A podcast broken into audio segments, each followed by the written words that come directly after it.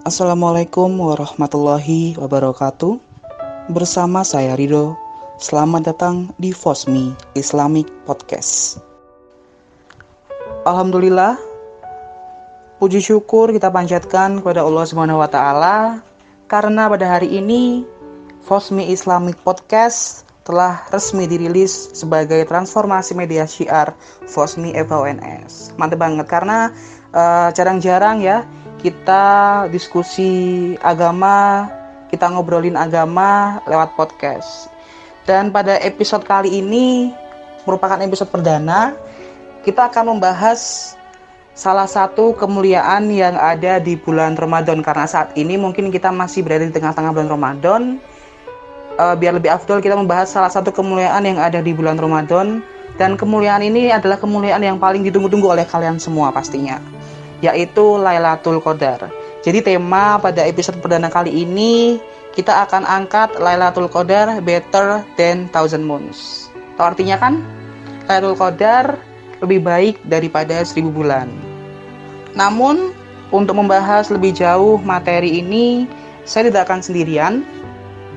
Saya akan ditemani oleh seseorang yang mungkin uh, cukup terkenal, ya, tidak asing lagi di kalangan mahasiswa UNS karena memiliki berbagai pengalaman di bidang organisasi, salah satunya menjadi Ketua Komisi A FSLDK Solo Raya tahun 2020 dan juga memiliki banyak segudang prestasi, salah satunya medali perunggu Advanced Innovation Games 2019 di Jepang dan menjadi partisipan dalam Student Internship Exchange 2019 di Thailand. Oke, tanpa berlama-lama langsung saja kita sambut narasumber kita, yaitu Mas Nur Hijrah Assalam. Assalamualaikum Mas Nur Hijrah, bagaimana kabarnya? Waalaikumsalam warahmatullahi wabarakatuh. Alhamdulillah baik deh. Kabarnya masih diberi kesempatan untuk bisa bertemu di bulan Ramadan yang penuh berkah, masih diberi kesempatan untuk bisa bertemu sama teman-teman di podcast Islami Podcast ya yang diadain sama adik-adik di Fosmi. Wah, keren banget deh. Uh, mungkin ya kita berada di wabah sekarang, dunia sedang sakit terkena wabah, tapi ingat kita sedang berada di bulan penuh berkah. Jadi jangan lupa uh, meski di dalam wabah, meski di dalam kuliah yang ribet, praktikum online dan apa pun yang bikin kita pusing dan saya sendiri juga pusing, tapi ingat kita berada di bulan penuh berkah dan sebuah kemuliaan gitu kita bisa dipertemukan. Kita ditemukan di sebuah zaman yang pada saat wabah itu tidak benar-benar lockdown semuanya. Kita masih mempunyai beberapa kita masih mempunyai banyak modul teknologi untuk bisa terus berkomunikasi. Ini adalah sebuah berkah maka mari kita manfaatkan semaksimal mungkin. Dan ini adalah sebuah revolusi eh enggak ding transformasi transformasi yang dibilang adik Dek Rido tadi. Uh, konten dakwah dan ya keren bisa dilanjutkan. Salut untuk teman-teman di Pasmi Eva. Lanjut terus. Oke.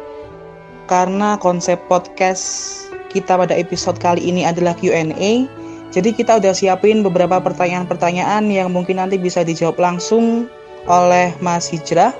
Dan langsung saja tanpa panjang lebar kita langsung masuk ke pertanyaan yang pertama yaitu apa arti dari Lailatul Qadar? Apakah hanya sekedar malam penuh kemuliaan malam seribu bulan atau ada makna lain dan esensi dari Lailatul Qadar itu sendiri. Karena sepengetahuanku ya Mas, malam Lailatul Qadar itu identik dengan malam penuh ampunan. Karena tepat pada malam Lailatul Qadar itu adalah tepat waktunya untuk memohon dan meminta ampunan dari Allah. Lalu apa ada sih makna lain dari Lailatul Qadar? Silahkan Mas Hijrah untuk menjawab pertanyaan yang pertama. Oke, izin menjawab pertanyaan yang pertama ya. Jadi tentang malam Lailatul Qadar. Lailatul Qadar ya. Jadi sebenarnya apa sih makna atau esensi dari Lailatul Qadar? Jadi kalau secara bahasa kita berbicara Lailatul Qadar, Lailatul Qadar itu adalah malam yang bermakna. Kemudian makna kedua itu adalah malam di mana takdir-takdir selama satu tahun itu diturunkan ke bumi, ke dunia, jadi semuanya itu ditetapkan dalam satu tahun itu pada malam Lailatul Qadar. Nah, kemudian sebenarnya terus apa? Apa artinya gitu? Terus kemudian juga apa kemuliaannya? Nah, Malam ini adalah malam di mana Allah menurunkan diskon besar-besaran tentang pemberian pahala. Jadi kalau kita biasanya sholat, kalau eh, satu orang satu soft, eh, satu orang itu satu pahala berjamaah jadi 27. Kemudian kalau di malam Lailatul Qadar kita sholat malam itu akan dilipat gandakan sampai lebih dari seribu bulan. Kalau kita ambil pendeknya seribu bulan itu artinya 83,3 sekian tahun. Artinya kita sholat itu sama dengan kita sholat selama 83 tahun. Ini kan begitu banyak diskon yang Allah berikan di malam ini gitu loh. Jadi lebih baik daripada seribu bulan. Segala amalannya di situ akan lebih baik daripada seribu bulan. Juga di situ adalah malam yang mulia. Mulia karena apa? Mulia karena di situ malaikat Allah turun. Tanah zalul malaikah. Tanah zalul itu turun berduyun-duyun malaikat. Malaikat Allah itu jumlahnya banyak sekali. Malaikat Allah itu yang ditugaskan untuk masuk ke Baitul Makmur dalam sehari aja 70 ribu malaikat dan itu masuk dan gak keluar lagi. Itu setiap hari. Dan Rasulullah Shallallahu Alaihi Wasallam menyampaikan bahwa banyaknya malaikat ketika malam Lailatul Qadar itu lebih banyak daripada jumlah kerikil di bumi. Dan malam ini tuh malam malam kemuliaan karena kita tahu ya bahwa uh, apa yang membuat sesuatu itu mulia. Malaikat Jibril turun ke langit dunia membawa Al-Quran dia jadi malaikat paling utama, paling mulia. Rasulullah Wasallam menjadi se seorang yang mendapatkan kesempatan, mendapatkan kemuliaan diturunkan Al-Quran kepadanya. Dia jadi pemimpin para nabi, meskipun beliau di uh, nabi yang terakhir, rasul yang terakhir. Makkah dan Madinah, dua kota di mana Al-Quran itu turun menjadi kota yang paling utama di seluruh planet bumi, di dunia ini, itu paling utama. Dan bulan Ramadan, bulan Ramadan menjadi bulan paling mulia karena Al-Quran diturunkan di dalamnya. Karena apa? Karena itulah Nah, kita perlu membaca nih. Kenapa kok bisa kenapa pada saat kapan gitu uh, Al-Qur'an itu diturunkan? Ternyata Rasulullah menyampaikan turunnya melalui firman Allah Subhanahu wa taala, turunnya yang kita sebut dengan nama malam Lailatul Qadar. Itu adalah uh, malam di mana Al-Qur'an itu diturunkan. Meskipun Al-Qur'an itu diturunkan 23 tahun sekian, tapi saat pertama Al-Quran diturunkan itu ada di bulan Ramadan. Dan malam itu disebut dengan Lailatul Qadar. Jadi malam ini adalah malam kemuliaan. Malam di mana kita mendapatkan kesempatan untuk mendapatkan diskon yang begitu besar di dalam melaksanakan ibadah. Dan Rasulullah juga menyampaikan, Man qoma Lailatul Qadri imanan wahtisaban ghufirullahu ma taqaddama min dambi. Barang siapa berdiri untuk sholat pada malam Lailatul Qadar dengan iman dan juga harapan yang besar pada Allah Subhanahu wa taala untuk mendapatkan ampunan, maka Allah akan mengampuninya dosa-dosanya yang telah lalu. Jadi kita bersih semuanya kita dosa. Maka ini adalah sebuah kesempatan yang besar untuk kita semua untuk bisa ngejar-ngejar nih. Kalau misalnya uh, malam sebelumnya kita tilawahnya masih satu juz atau mungkin setengah juz, marilah kita cari ini nanti malam Lailatul Qadar pada 10 hari terakhir untuk lebih kencang lagi. Gitu ya. Oke, kita langsung masuk ke pertanyaan yang kedua. Pertanyaan yang kedua, kapan sebenarnya malam penuh kemuliaan Lailatul Qadar itu turun? Karena ada banyak pendapat yang mengatakan bahwasannya malam Lailatul Qadar itu adanya di 10 malam terakhir atau 10 malam terakhir di penghujung bulan Ramadan. Jadi gimana menurut Mas Hijrah? Oke, kita lanjut ke pertanyaan yang kedua. Kapan sih setelah kita tahu dari kemuliaannya seperti apa, tapi kapan itu malam Lailatul Qadar? Nah, malam Lailatul Qadar ini dalam riwayat disampaikan oleh Rasulullah Shallallahu alaihi wasallam berada di 10 hari terakhir bulan Ramadan. 10 hari terakhir. Jadi 10 hari terakhir itu adalah tempat di mana kesempatan Lailatul Qadar itu datang. Ada di 10 hari itu. Lalu kemudian Rasulullah menyampaikan di hadis lain, carilah Lailatul Qadar di malam ganjil. Artinya kalau 10 hari terakhir 21, 23, 25, 27, 29. Jelas, jadi malamnya itu ada di 10 malam terakhir, tapi kesempatan peluangnya naik itu ketika malam-malam ganjil, ya 21 sampai 29. Tapi bisakah kalau misalnya turun di malam 22? Bisa juga. Turun di malam 24 bisa juga. Tetapi Rasulullah menyampaikan uh, kita harus maksimalkan benda maksimal itu di 10 hari Ramadan. Jadi full di 10 hari. Kemudian ada mungkin hari-hari yang benar-benar kayak dikhususkan gitu karena kita ngerti Rasulullah lebih spesifik spesifik lagi menyampaikan malamnya itu malam keberapa Rasul gitu malam ganjil jadi letaknya itu di malam ganjil jadi selama 10 hari Ramadan itu kencengin ibadah apalagi di malam-malam ganjil kita benar-benar berharap untuk bisa mendapatkan malam Lailatul Qadar. Oke, kita langsung masuk ke pertanyaan yang ketiga yaitu apa sih sebenarnya ciri-ciri atau tanda-tanda jika seseorang tersebut mendapatkan kemuliaan Lailatul Qadar? Apakah mungkin dilihat dari wajahnya yang mungkin berseri atau bagaimana nih? Adakah ciri-ciri atau tanda-tanda jika seorang tersebut mendapatkan kemuliaan Lailatul Qadar silahkan Mas Hijrah. Oke lanjut pertanyaan ketiga. Apa sih sebenarnya ciri-ciri kalau ada seseorang itu mendapatkan berkah Lailatul Qadar? Dan tadi dispesifikkan uh, ada nggak sih ciri-ciri fisik gitu? Uh, uh, orang itu dapat Lailatul Qadar apa mukanya yang bersinar atau giginya jadi putih atau apa gitu nah di sini Rasulullah menyampaikan bahwa ciri-ciri orang yang uh, mendapatkan Lailatul Qadar itu nanti adanya perubahan di dia, di dirinya setelah Ramadan. Jadi yang mungkin dulu orangnya pelit gitu kalau kalau ngasih sedekah uh, cuma 2000 gitu. Di luar bulan Ramadan dia jadi lebih dermawan gitu. Naik 2500. gitu ya maksudnya uh, jadi ada perubahan, ada perubahan uh, ciri-ciri eh ada perubahan orang yang mendapatkan Lailatul Qadar itu perubahan di Ramadan di sebelum Ramadan. Setelah Ramadan itu dia berubah. Itu ciri-cirinya dia dapat kemuliaan bulan Ramadan. Tapi untuk ciri, e, secara fisik gitu uh, tidak tidak disampaikan oleh Nabi Muhammad jadi memang tidak ada ya ciri-ciri secara fisik tapi uh, ya tentunya kita harus memaksimalkan diri ya uh, kenapa kok tidak diberitahu gitu kenapa kita tidak beritahu orang yang mendapatkan uh, Lailatul Qadar. Kenapa tidak diberitahu orang yang mendapatkan taubat? Kenapa orang tidak beritahu orang yang mendapatkan pahala syuruk? Kenapa tidak beritahu orang yang mendapatkan uh, pahala dilindungi dalam dua Jumat?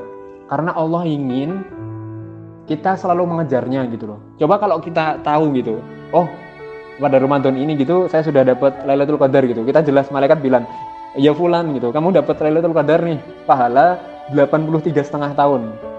Loh, kita nanti nggak beribadah lagi nanti kalau kita di, dikasih tahu gitu.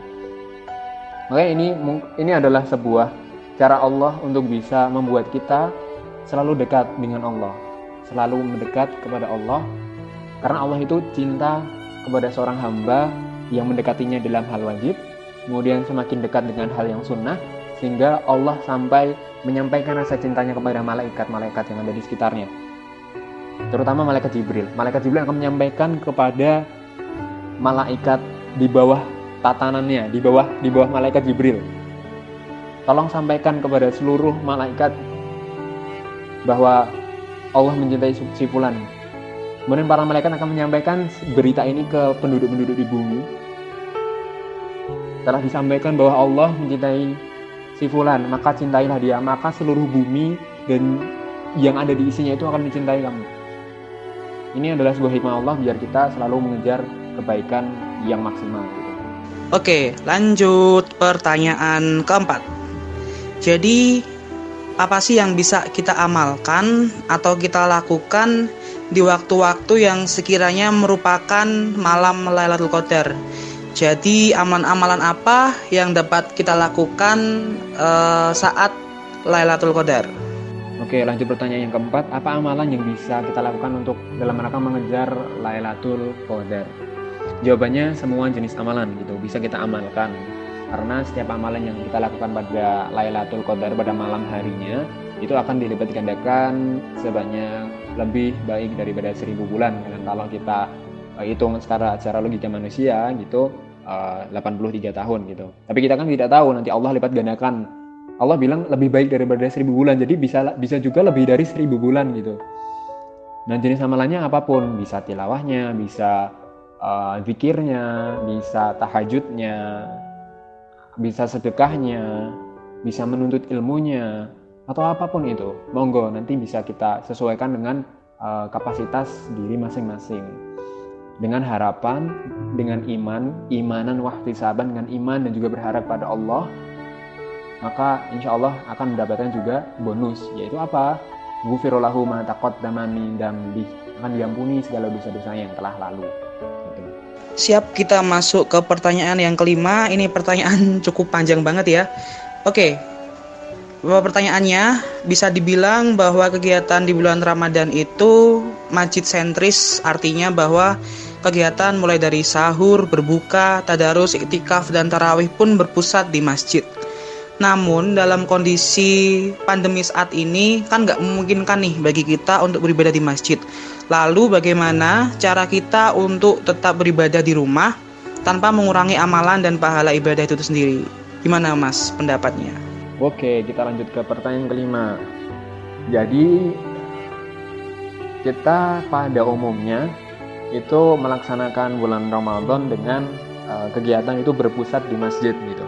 Hampir semua kegiatan dari paginya, dari bangunnya, kita nanti sudah sholat subuh di masjid atau bahkan sebelumnya sudah uh, malamnya itu tidur di masjid, kemudian paginya nanti di masjid lagi, siangnya ke masjid lagi, sorenya buka puasa dan kajian di masjid, malamnya masih ada terawih, kemudian tadarus di masjid, kemudian dalam kondisi wabah ini gitu. Di dalam sebuah kondisi di mana kita dipaksa untuk bisa untuk stay di rumah, benar-benar uh, tidak melakukan aktivitas di luar rumah. Kemudian bagaimana nih caranya kita untuk bisa uh, memaksimalkan gitu yang biasanya itu di masjid tapi kok ini di rumah gitu nah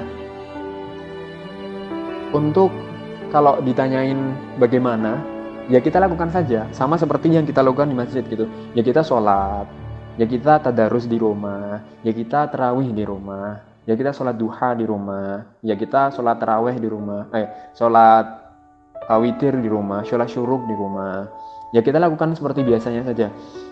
Gitu. Karena ini adalah sebuah kondisi di mana uh, kita benar-benar tidak bisa melaksanakan ibadah seperti normalnya gitu. Kita yang bisa biasa dibilang orang itu kita memasuki new normal gitu.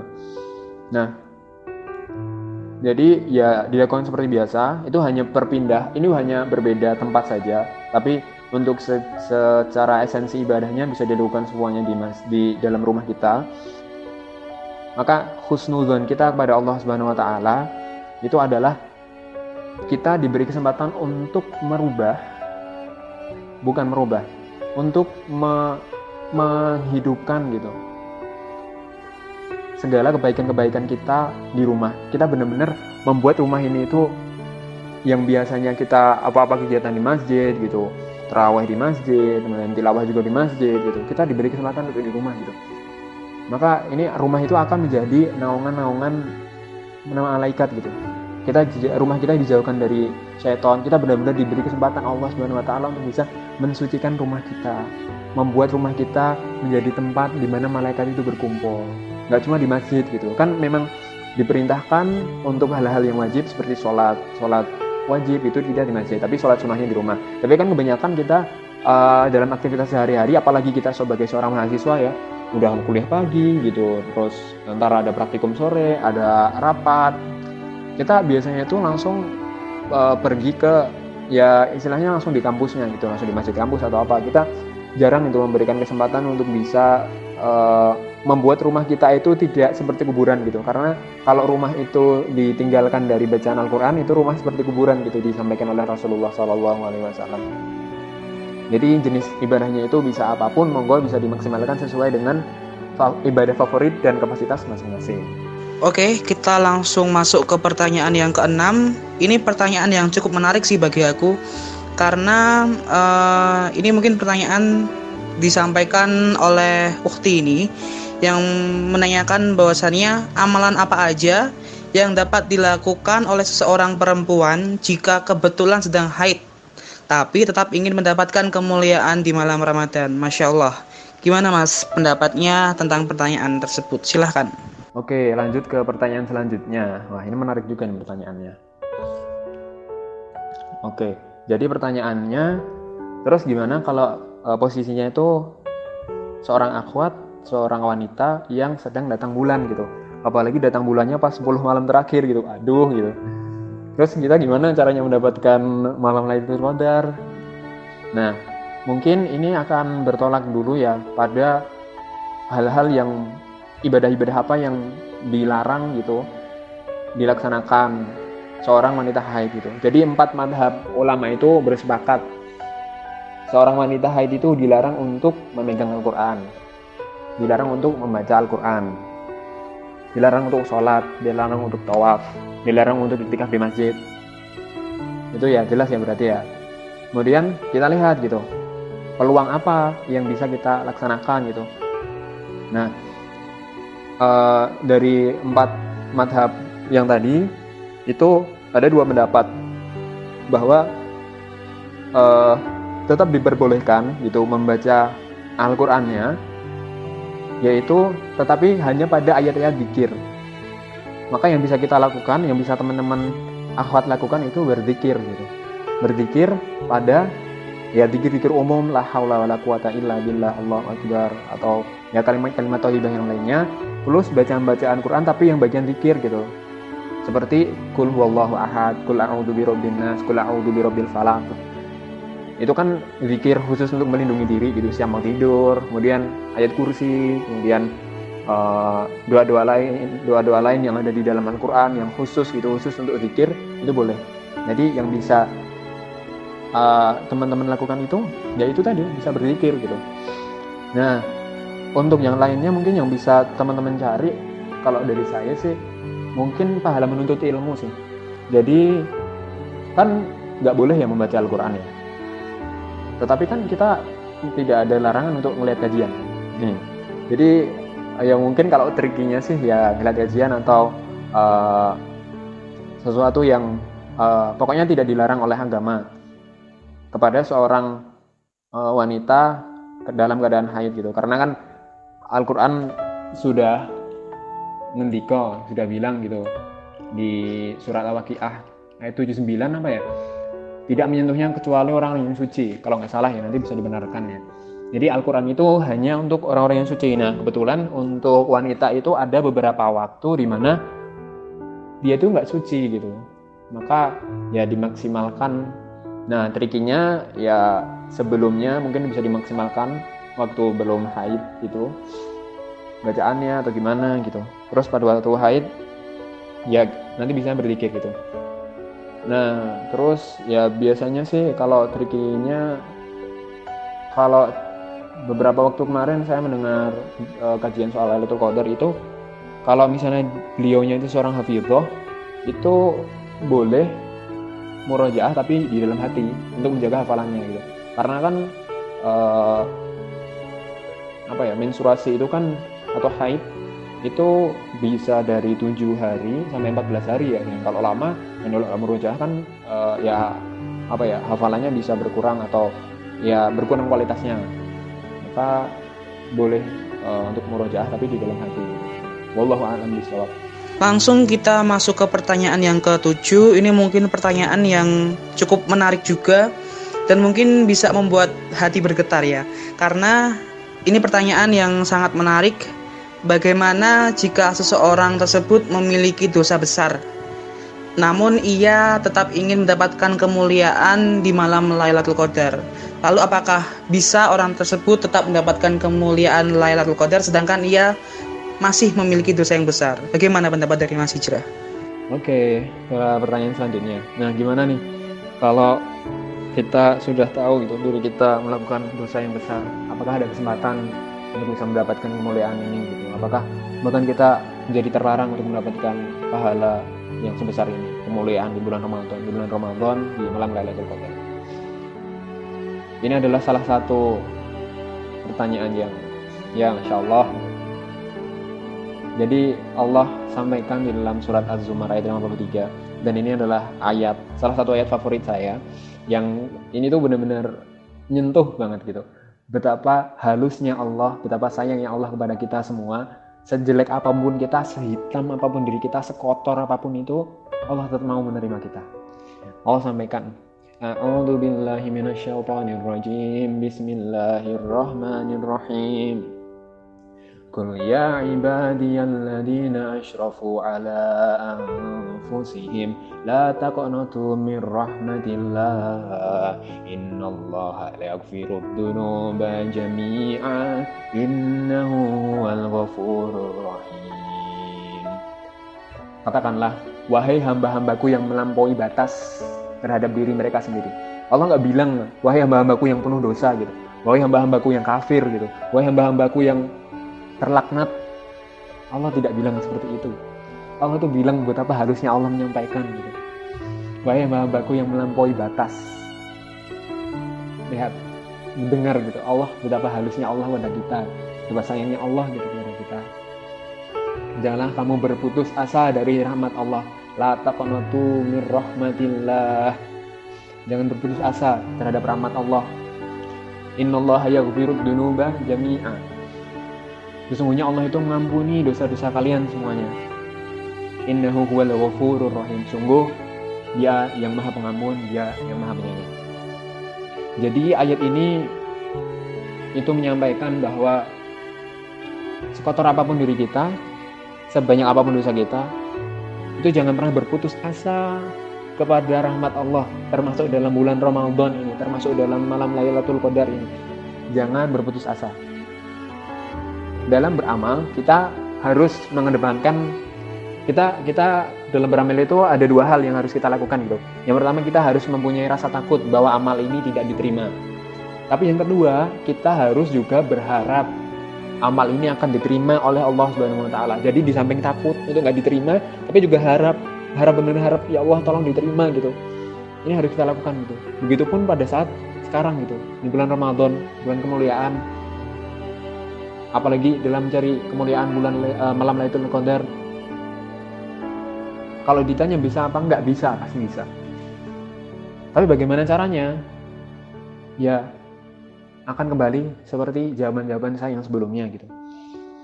Jadi sekotor apa pun diri kita sekotor sejelek apa pun amal perbuatan kita ini adalah kesempatan di mana Allah melakukan pemutihan.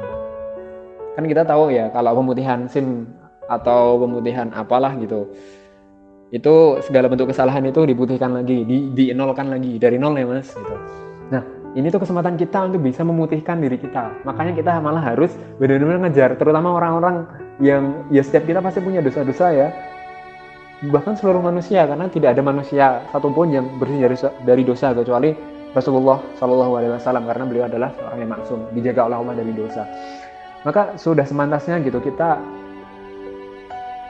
mengejar kemuliaan bulan ini karena ini waktu remedi kita. Ini waktu di mana kita di set ke zero lagi dosanya.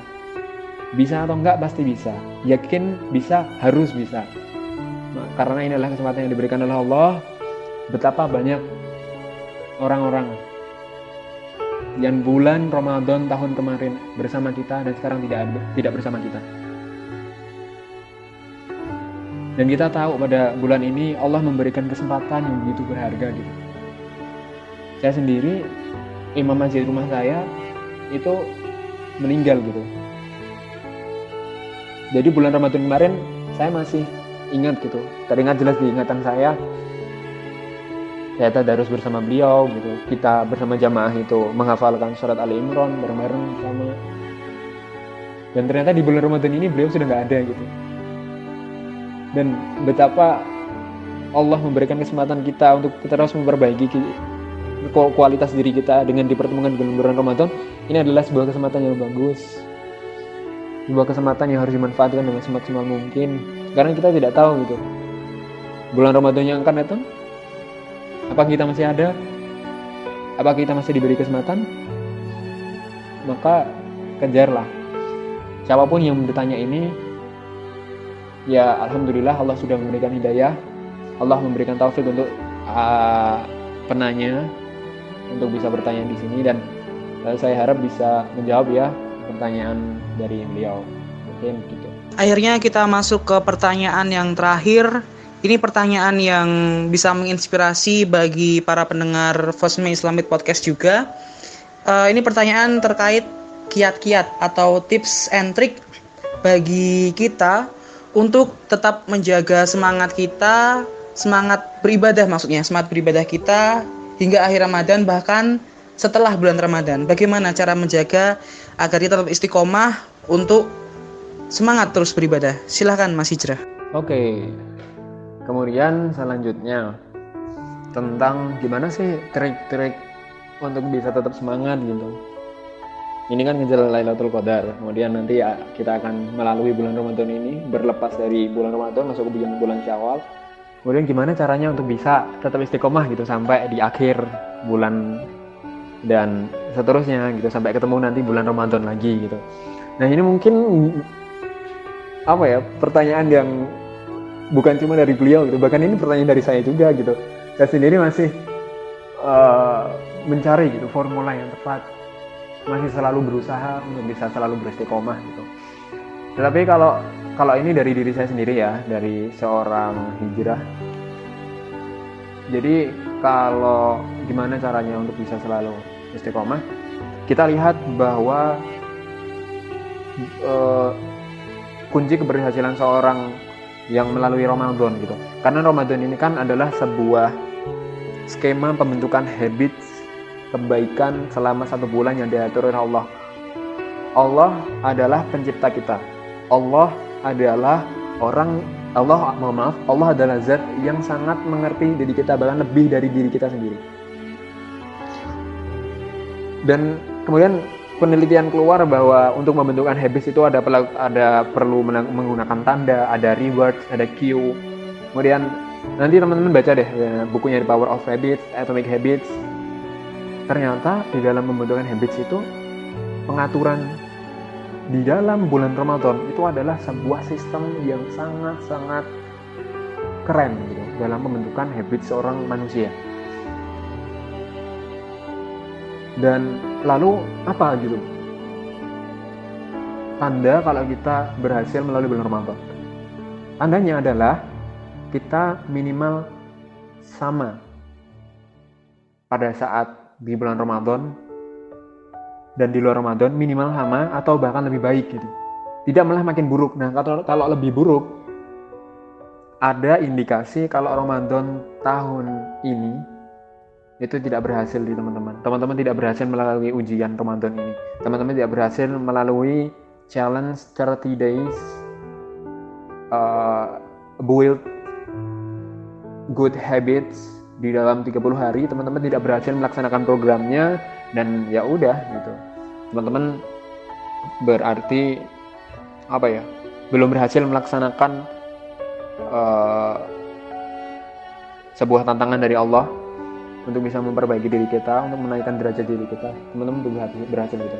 Nah, kalau saya berpikirnya seperti itu gitu. Jadi kalau uh, ketika di, di bulan Ramadan gitu, jadi jangan sampai kita malah semakin turun.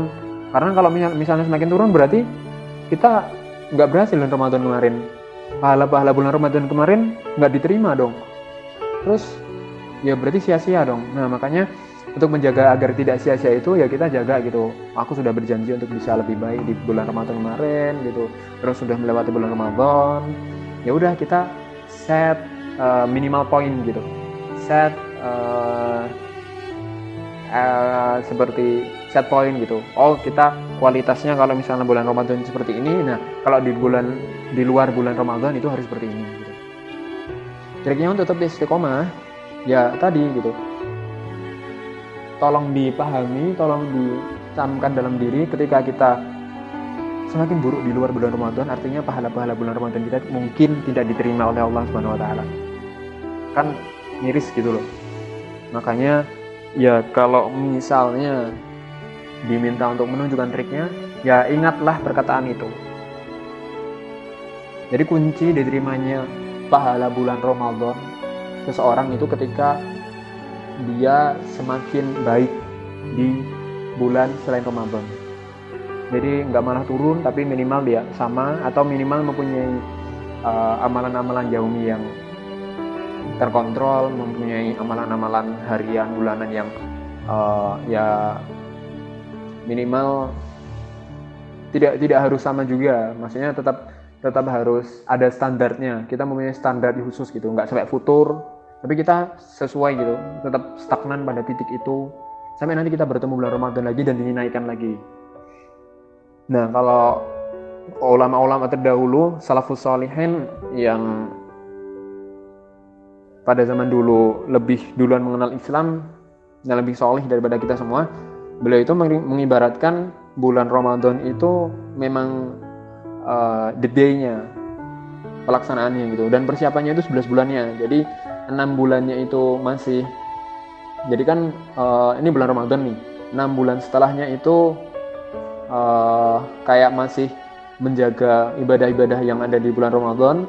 Dan enam bulan setelahnya sampai ketemu Ramadan lagi itu persiapan untuk bulan Ramadan. Jadi kayak e, berharap untuk bisa Ramadan terus gitu ya mungkin kita belum bisa sampai ke state itu dan saya sendiri juga belum bisa gitu dan semoga kita semua bisa sampai state itu bisa sampai keadaan itu. Nah triknya ya itu tadi kita harus mengerti bahwa ketika kalau kita tidak makin baik kita semakin buruk bahkan jangan-jangan Ramadan kemarin kita tidak diterima. Kita udah tilawah banyak-banyak kita udah puasa kita udah berdahaga kita udah capek-capek gitu e, terawih malam-malam tahajud malam-malam sahur pagi-pagi. Bahkan mengurangi waktu tidur udah ditambah kuliah juga. Apalagi ini pas ke pandemi juga kita udah banyak pulsa keluar buat buat kuliah. Ya kan? Kemudian itu kan kalau kita menuntut ilmu berarti kan pahala juga gitu ya pas Ramadan ini. Bayangin nanti kalau misalnya di bulan-bulan Ramadan itu tidak bisa lagi. Maksudnya itu tidak teman-teman laksanakan lagi. Kemudian itu tandanya pahala bulan Ramadan sekarang itu sia-sia. Makanya untuk bisa menjaga pahala Ramadan kita ini tidak sia-sia sampai bagaimana bulan Ramadan kemarin silahkan dijaga kualitas dirinya silahkan dijaga kualitas rohnya terus itu koma makanya diperlukan nih uh, ya konten-konten positif kayak Islamic podcastnya Kosmi ini kayak gini untuk bisa ya semakin apa ya uh, mempertemukan diri kita pada tempat-tempat lingkaran-lingkaran kebaikan. Dan ya ini cukup menarik sih programnya. Uh, salut deh buat teman-teman di Kosmi gitu. Masya Allah Mungkin masih banyak juga hal-hal yang menarik dan mungkin gak ada habisnya nih kalau kita bahas tentang Lailatul Qadar. Tapi karena semua pertanyaan udah dijawab semua oleh Mas Hijrah dan mungkin pertanyaan dan penjelasan yang disampaikan Mas Hijrah tadi bisa memberikan pemahaman yang mendasar bagi kita semuanya tentang apa itu Lailatul Qadar. Sebelum kita akhiri podcast kita pada episode kali ini, mungkin ada pesan yang bisa disampaikan nih oleh Mas Hijrah untuk para pendengar Fosmi Islamic Podcast. Silahkan Mas Hijrah. Baik, Alhamdulillah, Alhamdulillah kita sudah mencapai pada akhir podcast dan perlu diketahui teman-teman eh, podcast ini direkam pada saat malam yang begitu mulia juga 17 Ramadan malam menjulul Quran. Dan rencana akan dirilis ya de, uh, pada tanggal 21 Ramadan. Artinya itu akan memasuki saat yang tepat di mana waktu kita dapat memborong big sale begitu besar pahala yang diberikan oleh Allah Subhanahu wa taala dalam setiap amal kebaikan yang kita lakukan pada saat itu. Maka semoga kita mendapatkan kesempatan untuk mencapai akhir Ramadan dan mendapatkan Lailatul Qadar bersama dan mendapatkan apa yang sebenarnya Allah inginkan. Kita semua sebagai seorang manusia yang memasuki bulan Ramadan ada tiga hal yang Allah inginkan dalam waktu tarbiyah Ramadan. Yang pertama untuk menjadi la'allakum tattaqun seperti pada ayat Al-Baqarah 183.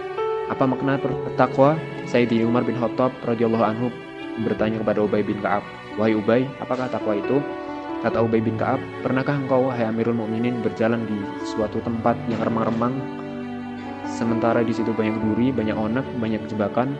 Kata Umar radhiyallahu an, "Tentu saja aku pernah." Kata Ubay, kalau begitu apa yang kau lakukan? Kata Umay bin Khattab, aku berhati-hati.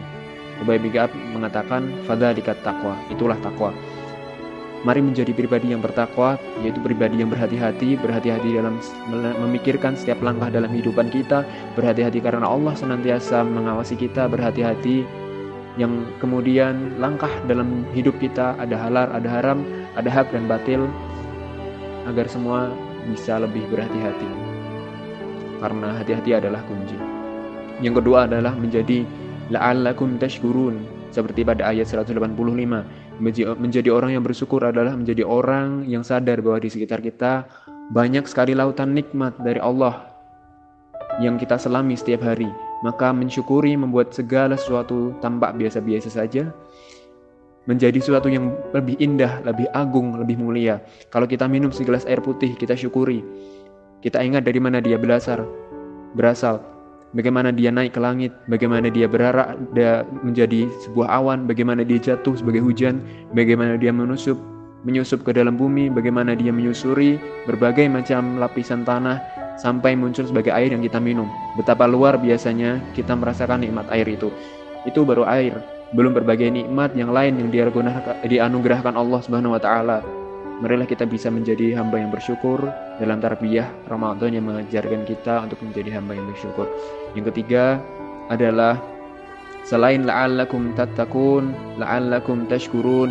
Yang terakhir adalah pada ayat 186 Allah mengatakan la'allahum yarshudun supaya mendapatkan bimbingan Allah Subhanahu wa taala.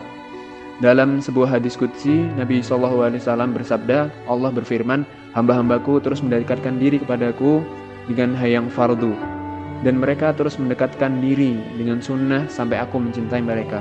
Kalau aku mencintai mereka, maka aku menjadi mata yang digunakan untuk melihat, menjadi telinga yang digunakan untuk mendengar, menjadi lisan yang digunakan untuk bicara, menjadi tangan yang ia gunakan untuk bertindak, menjadi kaki yang ia gunakan untuk melangkah.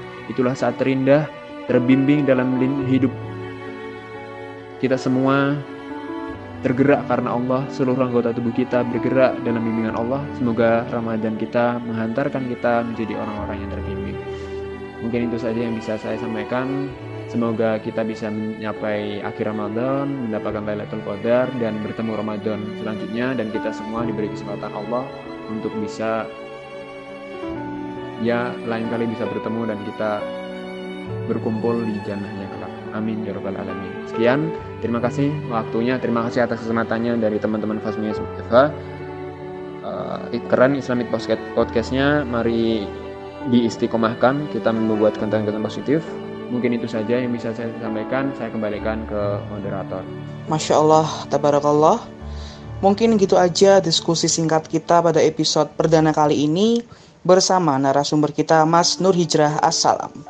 Jazakallah khair Mas Hijrah yang telah memberikan ilmu dan pencerahan bagi kita semuanya. Semoga Mas Hijrah diberikan kemudahan, kelancaran, dan kesuksesan dalam studinya.